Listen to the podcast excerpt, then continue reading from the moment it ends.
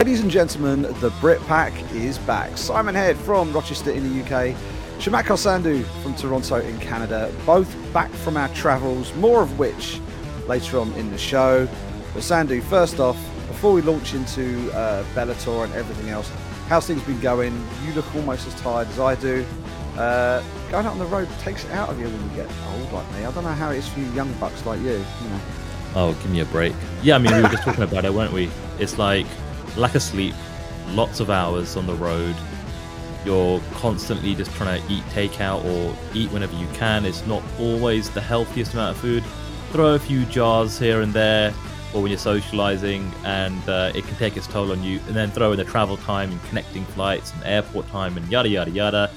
Needless to say, from the the sound of my voice, which is extremely bassy as we record this week's show, I am tired, but I will never complain about being busy. Love what I do, and had a really fun week in St. Louis, Missouri. More of which, like you said, we'll get into a little bit later on on today's show. It's all about that bass, Sandhu. Someone famous said that once. But um, yeah, it was. It's, it's been a mad week for the pair of us, and we will regale you with tales of our our various international shenanigans a little bit later in the show. But let's kick things right off with Bellator 273, Sandhu. A big, big fight for Ryan Bader. We weren't quite sure what kind of direction his career was taking, and a lot of people were backing him to lose this, including most of the bookmakers. The bookmakers had Valentin Moldavsky, the interim champion, as the betting favourite heading into that main event. A little bit of trivia for you: first ever unification fight in Bellator history. They've never they've never done an interim champion versus a champion fight before. They don't typically do interim champions. He may even have been the first one, uh, Moldavsky. First time they've had to unify a belt, and it was Ryan Bader who came out with the unified title 48 47 on all three scorecards. Kind of stuck two fingers up to the bookies a little bit there and the people who doubted him. Bader comes out, basically says, Hey, I've still got it. And uh, no rest for the wicked, Sandhu. Blimey, they, he barely had the belt put round his waist. And his manager basically went up to him and says, Oh, by the way, you're fighting Kongo and they're bringing him in the cage. And they literally did. They just brought Cheick Kongo in the cage and said, Here's your next opponent, Ryan. You're going to Paris. May the 6th, Paris, Cheick Kongo, Ryan Bader, the rematch of uh, quite a controversial fight where uh, it was an alleged eye poke, I think we can call it. It didn't look like one on the replays and it ended up as a no contest. You're going to do it again. And that's the week before the MVP Yaroslav Amosov fight in London. So Bellator Europe getting two big title fights back to back in Europe, which is great. But as for Bader, that's that's a huge win for him and uh, good seeing him get get back on the winning track. And uh, interesting to see what he does next. He says he's sticking at heavyweight now. Yeah, I didn't see uh, the card on Saturday night because it clashed directly with the Royal Rumble, and obviously I was in attendance for that one. But look, huge for Ryan Bader, right? He he lost his light heavyweight championship, but because he was champ champ, he had the other belt still to defend, which he done. And like you said, for the first time ever in Bellator history, a unification bout. And look, Ryan Bader, I don't think is like one of those guys that essentially moves the needle. It doesn't matter what promotion you're in, but he's had a really successful run overall in Bellator, and obviously he's happy with what he's earning there. And obviously, fighter pay has been a big topic of discussion um, as of as of late. And I mean, for the I guess for the for the viewer at home to see the next opponent brought in, have that face off, it's nice, interesting to see how much you know either Bader or Moldavsky perhaps may have known about that prior to the fight taking place. And, and even regarding the fight itself, obviously, you know, he won 48 47 across all the, the judges' scorecards. Uh, so it looks like it was a fairly you know easy and clear fight to score. It doesn't seem as though there was much controversy, or at least I didn't see anything on MMA Twitter. But man, they're really kind of saying to Ryan Bader, you know, you've just you know unified the championship and now we're going to give your your next opponent the kind of quote unquote home field advantage by fighting in Paris and you know Bellator and the UFC have almost been jostling for France as, as a marketplace. It's been a bit of a battleground for both promotions, but Bellator is the only one that's actually you know now consistently holding events there. And you know Ciryl Gane just a couple of weeks ago could have been the first French-born champion uh, for the UFC. And Cheick Kongo could tick that box for Bellator. And to your point about that fight taking place just a week before MVP has a chance to become the champion in London. Here's one thing Bellator does for MMA fans in Europe that the UFC and you can perhaps say COVID, you know, they haven't been around, you know, in, that market for a, for a couple of years though. But even historically, then they never Europe never really gets too many title fights. There's been the odd exception here and there, right? But for the most part, the title fights take place as a part of a pay per view offering in North America, perhaps the odd uh, fight event here in, in Brazil or in Australia. But for European fans, Bellator does like to to give them the biggest fights that they possibly can. Those are the title fights, so credit to them there. And it's going to be tough, I think, for Ryan Bader, if I'm being honest with you, to to go there in Cheick Kongo's background and uh, in back, back guard back garden rather and uh, and defend his belt because if Cheick Kongo does win Simon all of a sudden that's a really good promotional tool for for Bellator to be able to like promote and market Cheick Kongo who's been around the sport for a very long time and promote him as a, as a French champion. Yeah it's the other thing about this whole Bellator and, and, and putting the two title fights on the way they are they're doing no favors for their champions are they? They're telling both champions you got to go in the backyard of these two very awkward uh, championship contenders because Michael Venom Page is a nightmare. Stylistically, he is so unique and so difficult to face. Cheick Kongo is incredibly awkward as a heavyweight to deal with. He's big, he's strong, he's very hard to look good against, and he doesn't mind grinding out very close decision wins if that's what's needed. And it's a tough assignment for both the champions having to go as you say, into the uh, into the lion's den, so to speak, and uh, defend their belts. As you, but also, as you say, great for the fans over here in Europe that we get these big fights. We had Michael Bisping versus um, Dan Henderson at UFC 204 in Manchester, but even that came with a small caveat that they still held it at U at US time. I remember spending that entire week in Manchester on US time to make sure that I could get through fight night unscathed. It was a very, very surreal experience. Sleeping during the day, being awake during the nights. I've been a student again, funnily enough. But yeah, it was um, it was weird. But you don't get many title fights at prime time. We're going to get two. We're to get Bader versus uh, Cheick Kongo, and then the week after that, we're going to get Amosov versus MVP. But Bellator seem to have really invested in Europe, and I'm you know I'm really excited for what might be coming as well as those two title fights. I would imagine that is opening the door for more European shows in general, even if they're non title fight events. Hopefully, we'll get to see more of those. But as for Ryan Bader, he's, I think the most important thing that came out of that, other than the fact he's already got his next fight, he said he doesn't want to be jumping weight classes anymore. And if you take a look at his recent results, I, th- I think you can see why that is the case.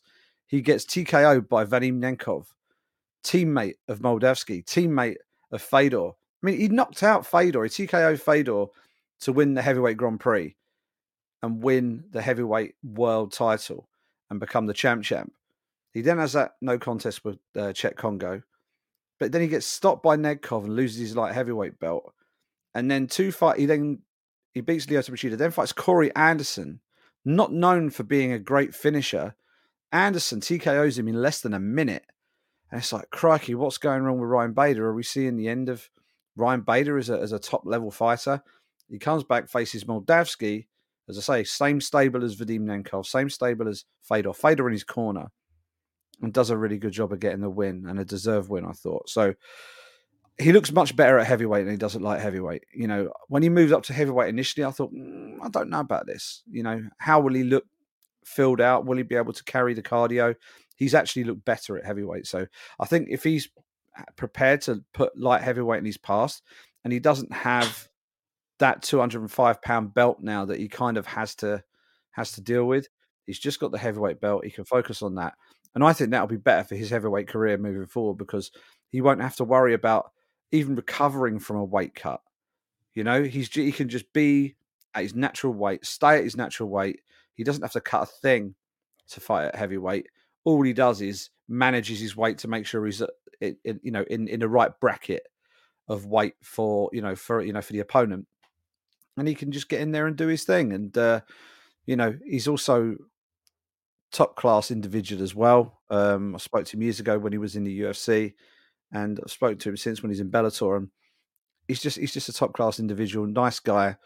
Uh, you mentioned he doesn't move the needle much. He doesn't trash talk people. You know, he doesn't trash talk people, but he does go in there and he's proven himself to be one of the best in the world at his weight class, and uh, he deserves plenty of respect for what he's for what he's already done in his career. And uh, I'm looking forward to see how he does against Kongo. I'm backing him to beat Kongo. I think he can. I think he can beat Kongo. um, and I think Kongo was the fact that Kongo kind of looked for a way out that early in the first fight makes me think that Bader's already got his number mentally. So we'll see how that one goes. I mean, if you, are doing a way too early prediction, Sandy, and we are talking way too early, we're talking like four months too early. Um, what do you reckon? Who would you lean towards for that? Obviously, Kongo with the home field advantage, as you say. I think I'm with you, Simon. I think I'd pick Ryan Bader to defend. And and I think perhaps, you know, perhaps heavyweight isn't his natural weight class, but perhaps not having to cut any weight and just walk around at your natural, you know, walk around weight, the, the cardio. Sometimes in the heavyweight division, because there's such a disparity in terms of you can have small heavyweights, you can have, have big heavyweights. And I think right now in that heavyweight division in Bellator, Ryan Bader has a lot more. He ticks a lot more boxes for me in terms of w- ways to win a fight. You know, going over the course of five rounds, his cardio, um, you know, being able to perhaps take his opponents down and use his wrestling base, things of that nature. So yeah, and and Cheick Kongo, I feel like is just a, one of those, you know, one punch knockout power punches. You know, that's his that's his kind of like most of the time his only way to win. Even though he's gone to decision quite a few times, you know, over the course of his career as well. Uh, he, clearly, he knows how to you know manage the his body's you know cardio ability and things of that nature. It could very well just end up being a bit of a snooze fest, if I'm being honest with you. If uh, if if the if the two lads just end up going the full 25 minutes, but if it does, I'd pick Bader to to outpoint Cheick Kongo. I tend to agree with you on both those points. It might not be the most exciting fight. Um, Cheick Kongo fights recently haven't been the most exciting of fights. So we'll see how it goes, but it is nonetheless a legit title fight in the Bellator heavyweight division. And that will be in Paris on May the 6th. We've got three events scheduled for Europe for Bellator. February 25th, they're going to the three arena in Dublin. Gegard Mousasi against Austin Vanderford is the middleweight title fight in the main event. Uh, Vanderford undefeated. Mousasi, obviously, pound for pound, still one of the best to do it. So that's a decent fight. Then you've got Bellator London with MVP Amosov. Then, oh, sorry, we've got um, Bellator France. Then we've got MVP versus Amosov. So uh, Bellator looking to, uh, they're going to feature quite heavily on this pod in the weeks to come for sure. But uh, this isn't just about uh, Bellator and what happened this past weekend. We've been all over the map this week. No UFC event this week. Um, or this past week. We've got UFC Fight Night coming up, which we'll talk about in a sec. But um, we've been all over the place. We've both been on planes. We've been traveling. We've been doing stuff. You're at the Royal Rumble, which people might think, okay, pro wrestling, but this is as arguably one of the bigger MMA stories of the week as well. So not only were you over there covering the Royal Rumble, you were in the company of Mr. A. Helwani Esquire. Um, check out Sandy's Instagram.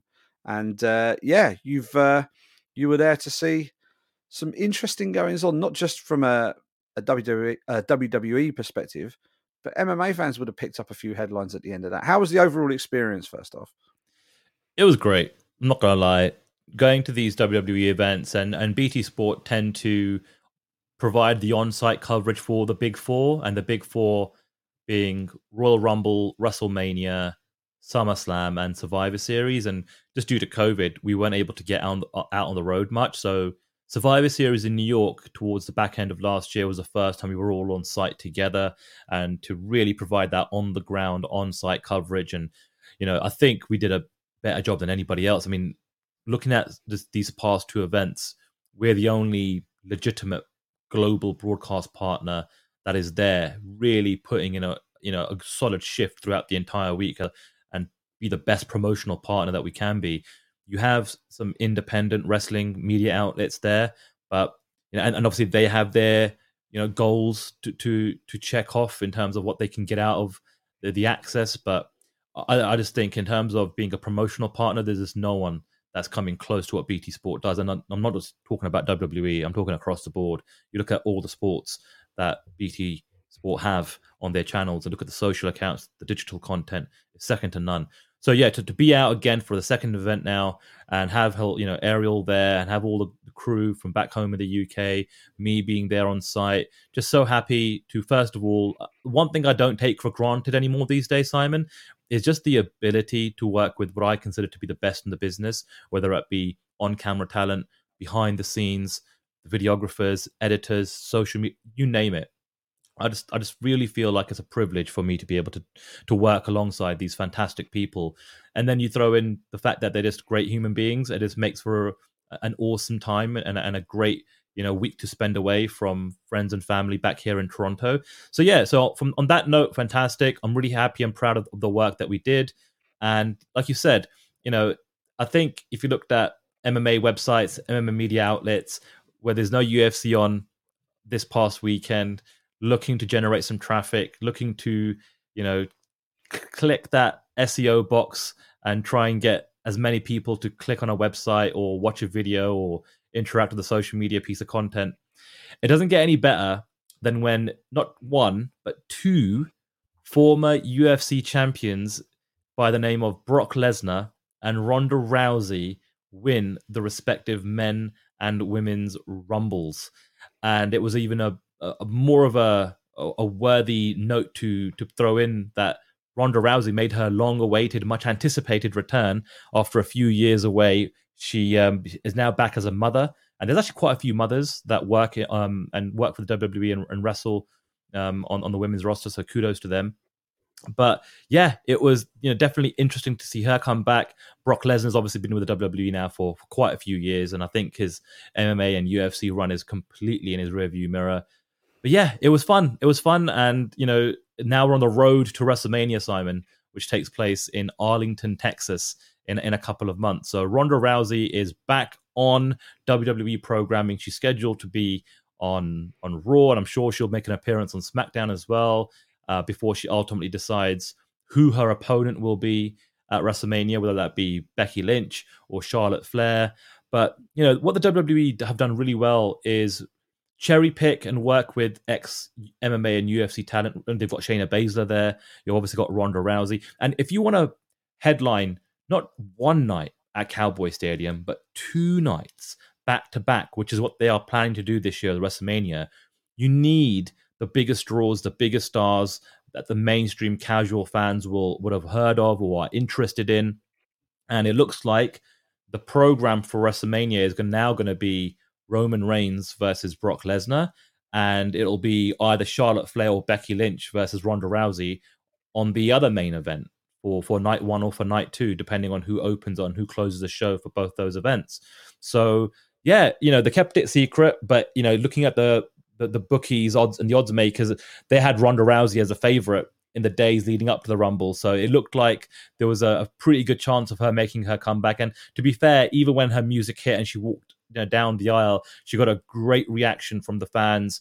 Now let's see how the fans treat her in the coming weeks because I feel like the pro wrestling fans and the WWE fans perhaps are still undecided whether they want to cheer her or boo her. And even the way she comes across in interviews with her comeback is is very interesting to digest.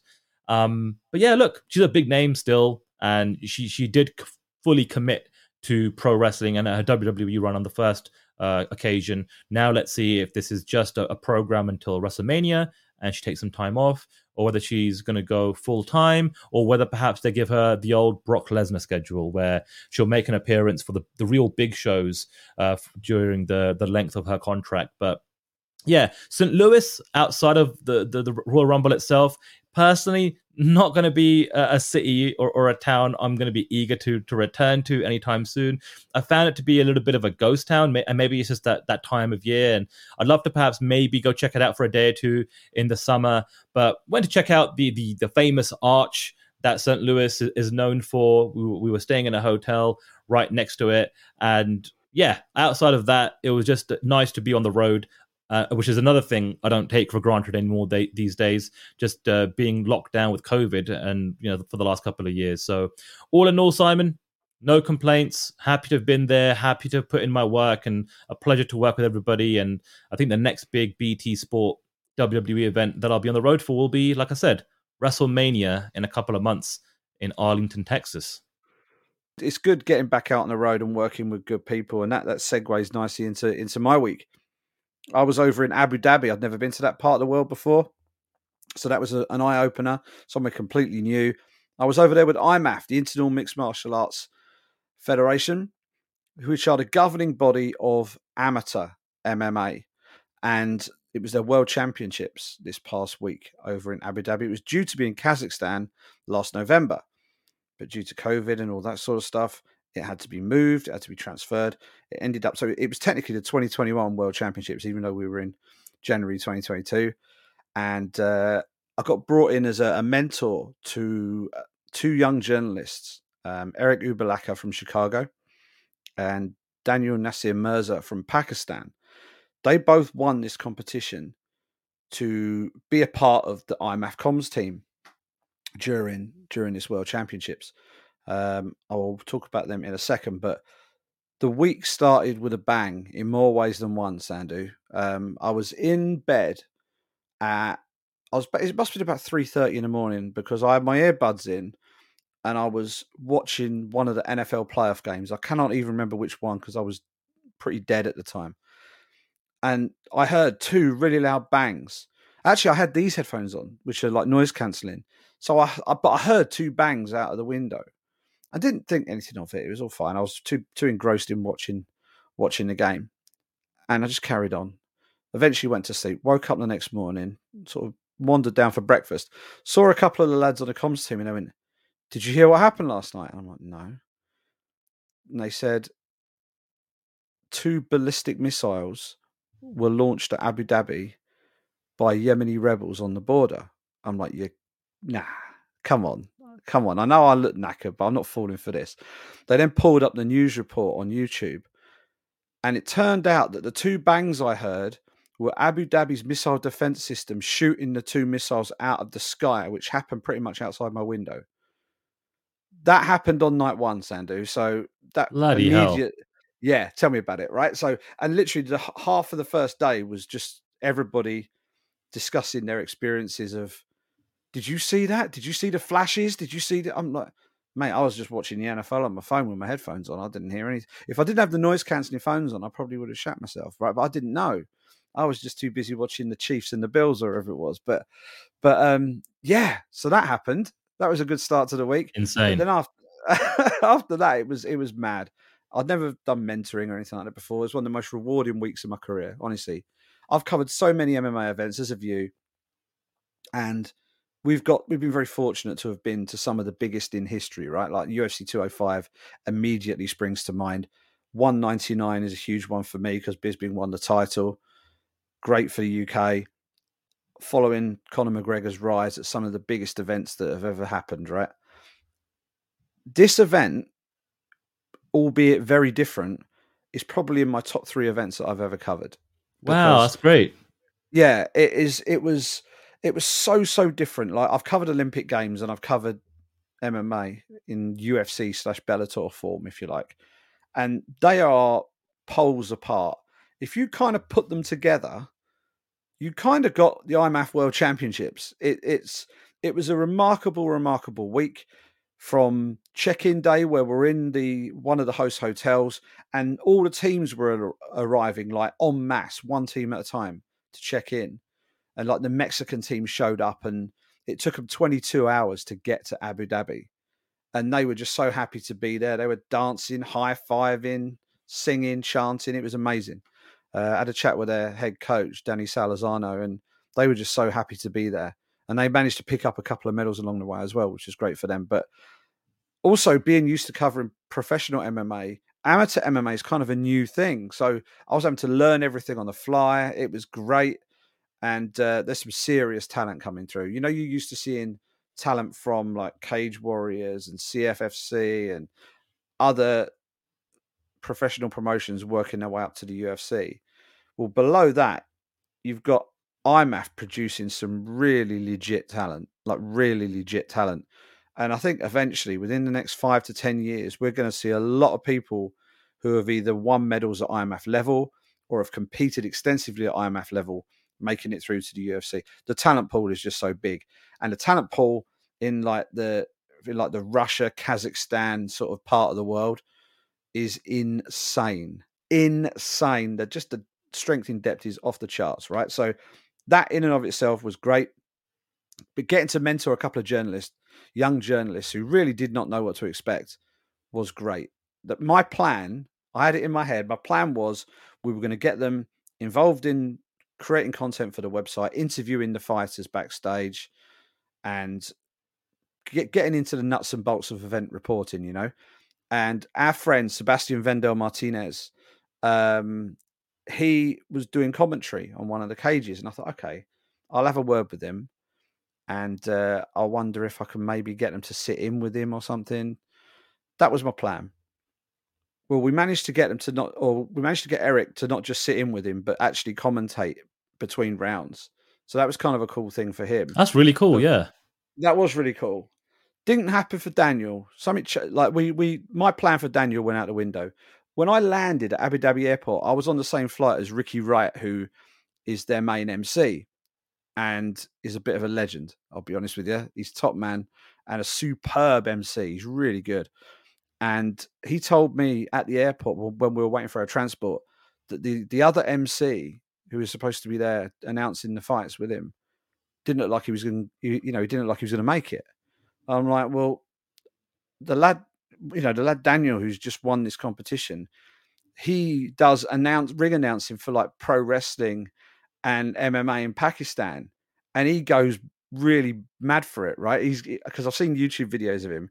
He's quite excitable, but you know, I'm sure. And he said to me before the tournament that it'd be his dream to maybe shadow a ring announcer, and you know, it'd be an absolute dream if he ever got to announce fighters to the cage for a world championship event. So anyway, with about 20 minutes to go before the start of the first set of there's four cages on the floor, right? Four cages all happening at once. Now Ricky was gonna have to call all of these at once. So what he did, he grabbed Dan, he grabbed Daniel and said, You ring announcer, are you? He said, Yeah, yeah. I told him a bit about it. And he goes, Right, okay, here's a mic, you're on in 20 minutes. He had to announce two cages simultaneously, fighters coming in, and then the and then the and then the uh, the results you know, like the verdict and everything, for every fight from two cages, that was 60 fights in a day. And he was so good that he did the rest of the week and he announced the medal ceremonies for every single every single uh, weight category.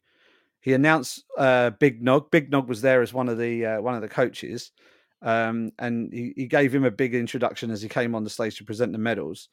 Big Nog was so impressed with him that he shared the Instagram of him doing it on his Instagram story and all this sort of stuff. He absolutely aced it. Eric did an incredible job with the writing. He impressed absolutely everybody. Daniel completely thrown in at the deep end uh, and got to live his dream for a week. And I don't think he's come down yet. I'd really, I, I, he's back home in Pakistan. He's he called over, or he announced as a ring announcer more than 160 fights in a week and he did every every medal that was presented. He announced it. That's insane. That is insane. And you're talking about the the depth of talent in terms of the fighters.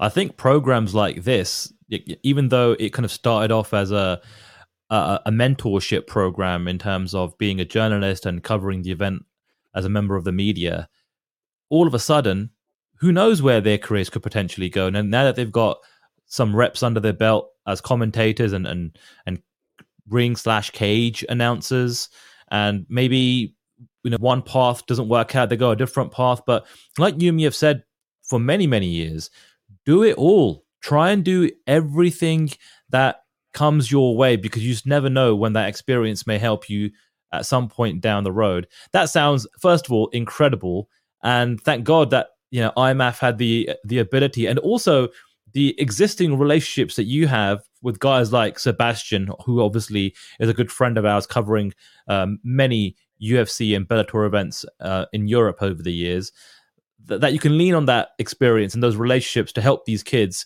get a few extra opportunities. That sounds incredible. Bravo.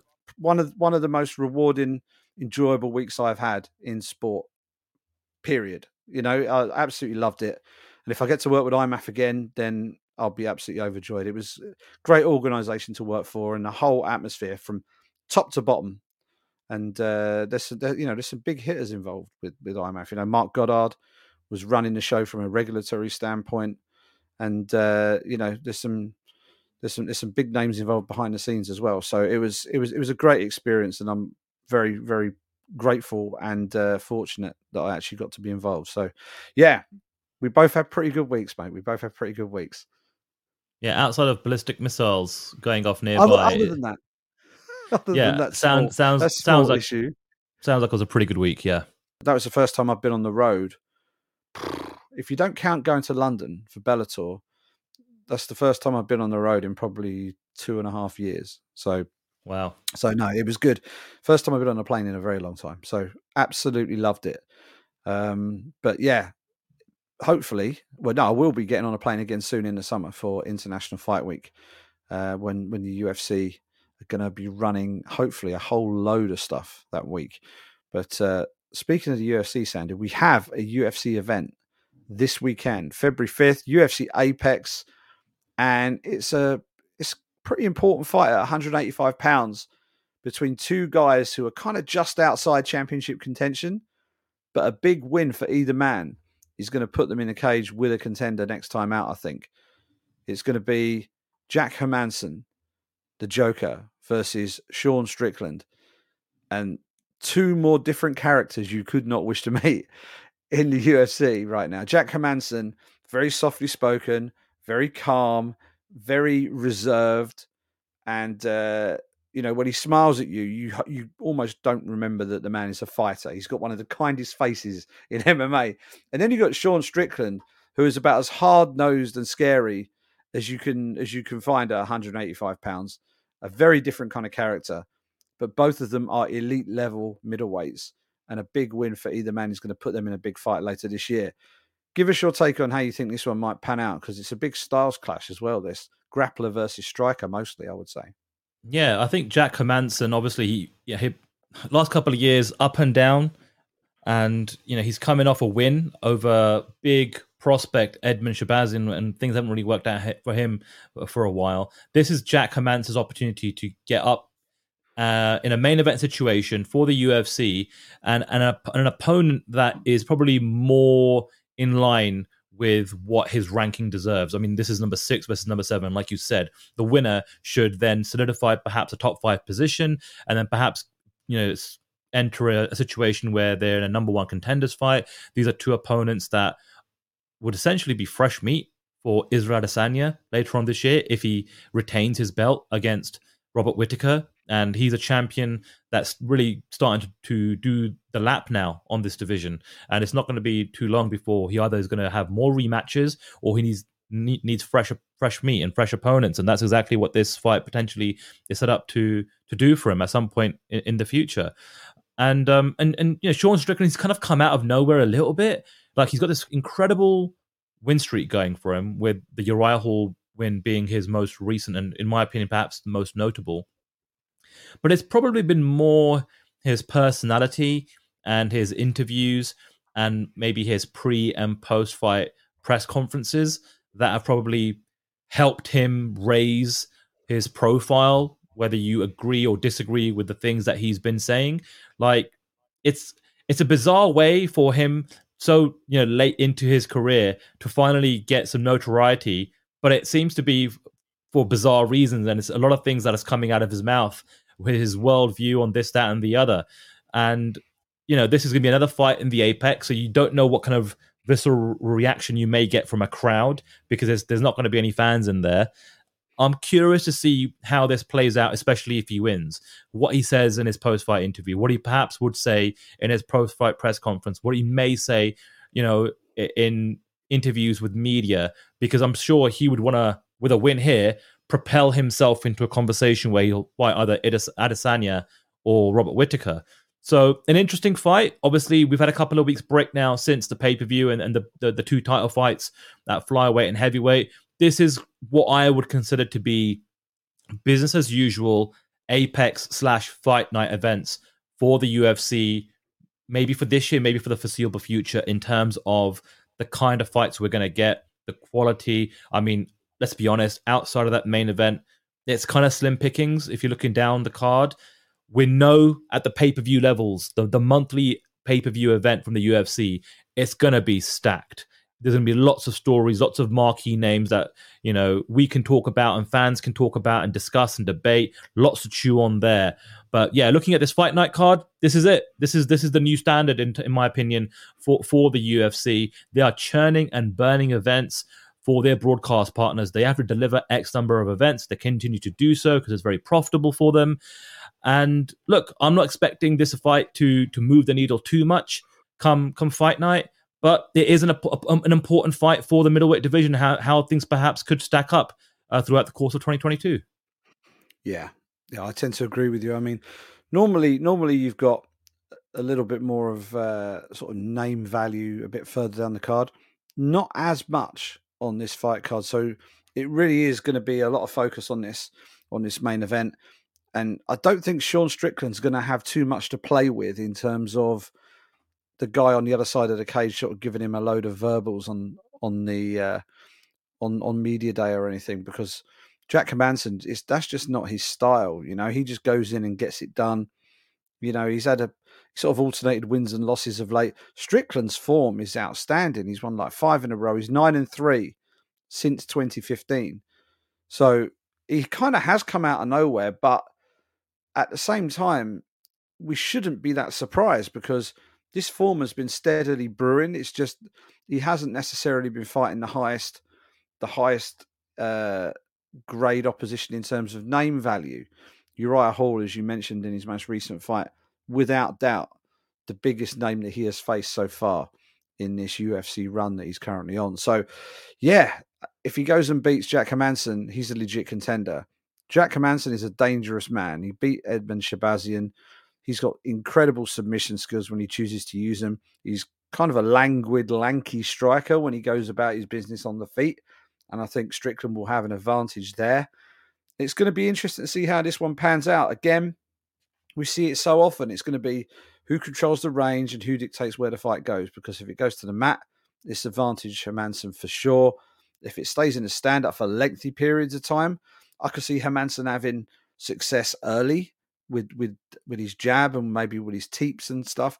But I think Strickland will eventually close in and make his boxing work for him. And uh, I think he would win a decision if it stayed standing for the majority of the fight. It's a tough one to call. It's a tough one to call. I would lean slightly towards Strickland only because of the recent form, but it is a tricky one. Are you you in a position to make any kind of pick? It is a it is a really tricky one, isn't it? Yeah, I'm with you, Simon. It's purely based on the form as well. Like I don't know when you look at the tale of the tape, what can you kind of really look at that will allow you to definitively pick one or the other either way? And the only reason I'm picking Sean Strickland this week is down to his recent run of form. Like he's been winning fights. So he's going to be going into Saturday night with tons of momentum. So yeah, for me, it's going to be Sean Strickland uh, this weekend that most likely gets the win. Yeah, and while you were saying that, I very quickly pulled up their stats. Hermansson's reach advantage is not as big as I thought it would be. It's only an inch and a half, so that's negligible. That's you know that that barely that barely qualifies as a reach advantage. So um, that being the case, that that makes me edge even closer to uh, Sean Strickland in case of how this fight's going to go. Um, as to the rest of the fight card, it is it is really one for the hardcores. I think you pick out favorites, you pick out people that maybe you've enjoyed watching before. Julian Erosa has always been fun to watch and uh, has, has, delivered some good performances inside the Apex. He's on the card against Steven Peterson. The guy to look out for, though, is Shavkat Rakhmonov. I was talking to you about IMMAF earlier, Sandhu, and the amount of talent coming out of like Kazakhstan and, and Russia and all this sort of stuff. He's flying a flag of Kazakhstan. He's undefeated at 14 and 0, and he's legit. He is a legit submission threat. He's very, very dangerous. He's got a first round sub of Alex Cowboy Oliveira and a second round sub of Michel Prazeres in his last two fights. So that gives you an idea of the level of which he's already demonstrated inside the UFC, and he's just getting better. And he's an example of the sort of talent that I've, you know, that I was watching this past week. Obviously, they're much more, uh, you know, they're much younger and and then and they're more raw. They're not a finished article, but that amount of talent, there's a load of it coming from that part of the world, and Shavkat could really be a flag bearer for Kazakhstan in the UFC. So he was actually born in Uzbekistan, but he uh, he fights out of Kazakhstan. He carries the Kazakhstan flag, and uh, yeah, he's definitely definitely one to watch. Unbeaten as a professional, fourteen and zero. Oh. So definitely one to check out when you're looking at the rest of the fight card, and you might think, yeah, I don't know. He's actually the third fight from the top of the card. Puna Soriano versus Nick Maximov is the co-main event. But uh, yeah, it is.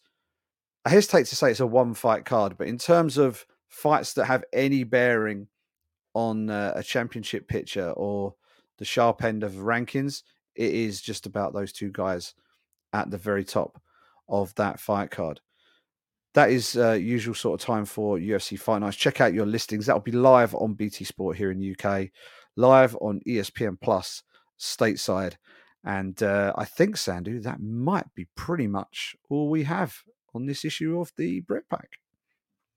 Yeah, for those of you that want to support us, the best, best place to do that is the BritpackMMA.com. That's the BritpackMMA.com. From there, you can find us on social media handles. You can find the show, my handle, Simon's.